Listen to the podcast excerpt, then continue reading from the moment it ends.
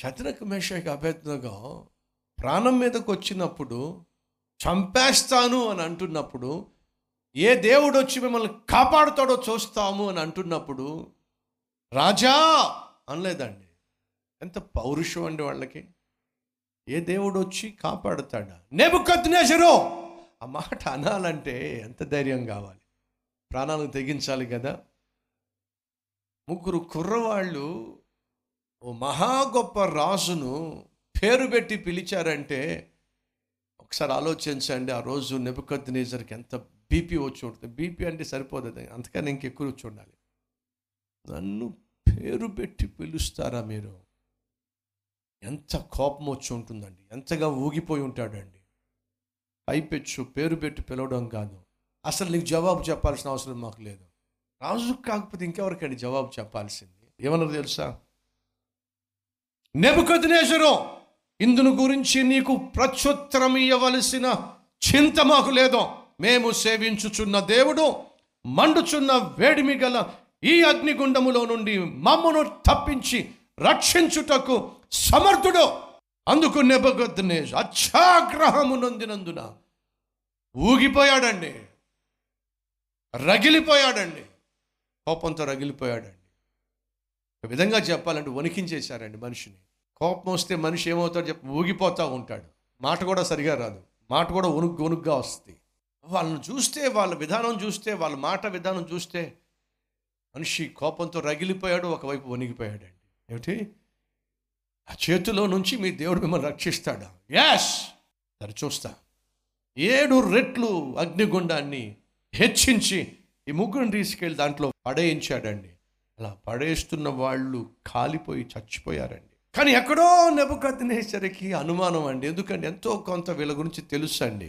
తన రాజ్యంలో ఉన్న జ్ఞానులు ఎవ్వరూ కూడా తన కలభావాన్ని చెప్పినప్పుడు వీళ్ళు చెప్పారండి. ఈ టీం, దానియేలు అండ్ టీం భావం చెప్పేశారండి. వీళ్ళ దేవుడు సామాన్యుడు కాదు, అన్న పని చేయొచ్చు, చేస్తాడు కూడా. అనుమానం వచ్చిందే కదా, కాబట్టే కదండి. 24వ వచనము, రాజుకు నెబుకద్నెజరు ఆశ్చర్యపడి తీవ్రముగా లేచి, మేము 3 మనుషులను బంధించి అగ్నిగుండంలో వేసితిమి కదా, తన మంత్రుల్ని అడిగాను. వారు రాజా సత్యమే అని రాజుతో ప్రత్యుత్తరం ఇచ్చిరి. అందుకు రాజు, నేను 4 మనుషులను బంధకములు లేక అగ్నిలో సంచరించుట చూచుచున్నాను, వారికి ఏ హాని ఏమీ కలుగలేదు. 4వ వాని రూపము దేవదూతల రూపమును బోలినదని వారికి ప్రత్యుత్తరం ఇచ్చాను. వణికిపోయాడండి. మొదటిగా వాళ్ళు ఇచ్చిన జవాబు విని బీపీతో వణికిపోయాడు, కోపంతో వణికిపోయాడు. ఇప్పుడేమో అగ్నిగుండంలో వేయబడినటువంటి ఆ 3 బాలుర మధ్య, యవ్వనస్తుల మధ్య దేవుని లేక దేవత రూపము కలిగిన 4వ వ్యక్తి వచ్చి ముగ్గురిని కాపాడడం, అగ్నిలో వారికి వెంట్రుక కూడా తగలబడకుండా వారిని సంరక్షించటం. వీళ్ళు సంకెళ్ళ చేత వాళ్ళని బంధిస్తే ఆ సంకెళ్ళు తెంచివేయబడి అగ్నిలో సంచారం చేస్తున్నారంటే వాళ్ళు ఏం చేస్తున్నారట, ఈవినింగ్ వాకింగ్ చేస్తున్నారంటే వాళ్ళు, they were just walking within that furnace. వణికిపోయాడండి, వణికించేశారండి. అలా వణికించడానికి కారణం తెలుసా, మొదటిగా వాళ్ళు పరిశుద్ధులండి, రెండోదిగా వాళ్ళు ప్రార్థనా పరులండి. ఈ ప్రార్థన, ఈ పరిశుద్ధత వాళ్ళల్లో పౌరుషాన్ని ఇచ్చిందండి. పాపిష్టి వారికి లొంగకుండా, పాపానికి లొంగకుండా, వంగకుండా కావలసినటువంటి పౌరుషాన్ని ఇచ్చింది. శత్రువుని ఎదుర్కోవాలని ఆశపడుతున్నావా? నీకంటే బలమైనటువంటి వ్యక్తిని ఎదుర్కోవాలని ఆశపడుతున్నావా? నీకంటే, నీ శక్తి కంటే బలమైనటువంటి పరిస్థితులను, శోధనలను ఎదుర్కోవాలని ఆశపడుతున్నావా? అయితే 3 లక్షణాలు నీలో ఖచ్చితంగా ఉండాలి. 1, నువ్వు పరిశుద్ధుడవై ఉండాలి. 2, నువ్వు ప్రార్థనాపరుడువై ఉండాలి. 3, నీలో పౌరుషం ఉండాలి. బైబిల్ సెలవిస్తుంది, దేవుడు మనకు పిరికి తలుపు ఆత్మను ఇవ్వలేదు, కానీ ప్రేమయు శక్తియు కలిగిన ఆత్మను దేవుడు మనకిచ్చాడు. శక్తి కలిగిన ఆత్మ నీలో ఉన్నట్లయితే ఎటువంటి ఈ లోక శక్తినైనా ఎదుర్కొనే శక్తి నీలో ఉంటుంది. ఆనాడు బబులోను సామ్రాజ్యాన్ని పరిపాలిస్తున్న రాజును ఈ బానిస పిల్లలు గడగడలాడించేశారండి. ఆ తర్వాత వారికి తిరుగే లేదండి, ఎదురే లేదండి.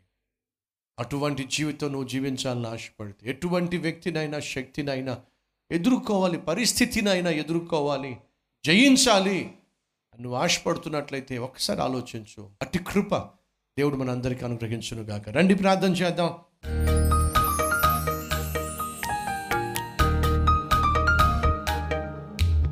పరిశుద్ధుడవైన తండ్రి, సూటిగా స్పష్టంగా మాతో మాట్లాడావు. మా శక్తికి మించిన సమస్య కావచ్చు, మా బలానికి మించినటువంటి శత్రువు కావచ్చు, పరిస్థితి కావచ్చు, మేము ఎదుర్కోవాల్సి వచ్చినప్పుడు, మా ఎదుట తారసపడినప్పుడు, మేము పరిశుద్ధంగా జీవిస్తే, మేము ప్రార్థనా పరులుగా జీవిస్తే, మేము పౌరుషము కలిగి జీవిస్తే, మా పక్షమున వ్యాజ్యమాడతాం, శత్రు పన్నాగములను పటాపంచులు చేస్తావు, మాకు విజయాన్ని ప్రసాదిస్తావు, మాకు వ్యతిరేకంగా లేచిన వారందరినీ కూడా అవమానపరుస్తావు. షద్రక్, మెషక్, అబెద్నెగో జీవితంలో అది మేము చూసాం. వారు కష్టంలో ఒకే విశ్వాసము, సుఖంలో అదే విశ్వాసము, మార్పు లేకుండా నిన్ను సేవించారు. అట్టి జీవితం మాకు దయచేయండి. అన్ని వేళలా అన్ని సమయాల్లో ఒకే విధంగా జీవించగలిగిన స్థిరమైన ఆత్మీయత మాకు ఇవ్వండి. అలాగే వారు పరిశుద్ధతను కాపాడుకున్నారు, ప్రార్థనా పరులుగా తమను తాము కనపరుచుకున్నారు, పౌరుషము కలిగి తమకంటే బహుశక్తి కలిగినటువంటి వ్యక్తి ఎదుట నిలబడ్డారు తప్ప తల వంచలేదు నాయన, లోబడలేదు నాయన, లోపరుచుకోవడానికి అవకాశము ఇవ్వలేదయ్యా. అట్టి కృప ఈరోజు వాక్యం వింటున్న ప్రతి ఒక్కరికి దయచేయమని యేసుక్రీస్తు నామం పేరట వేడుకుంటున్నాము తండ్రి. ఆమెన్.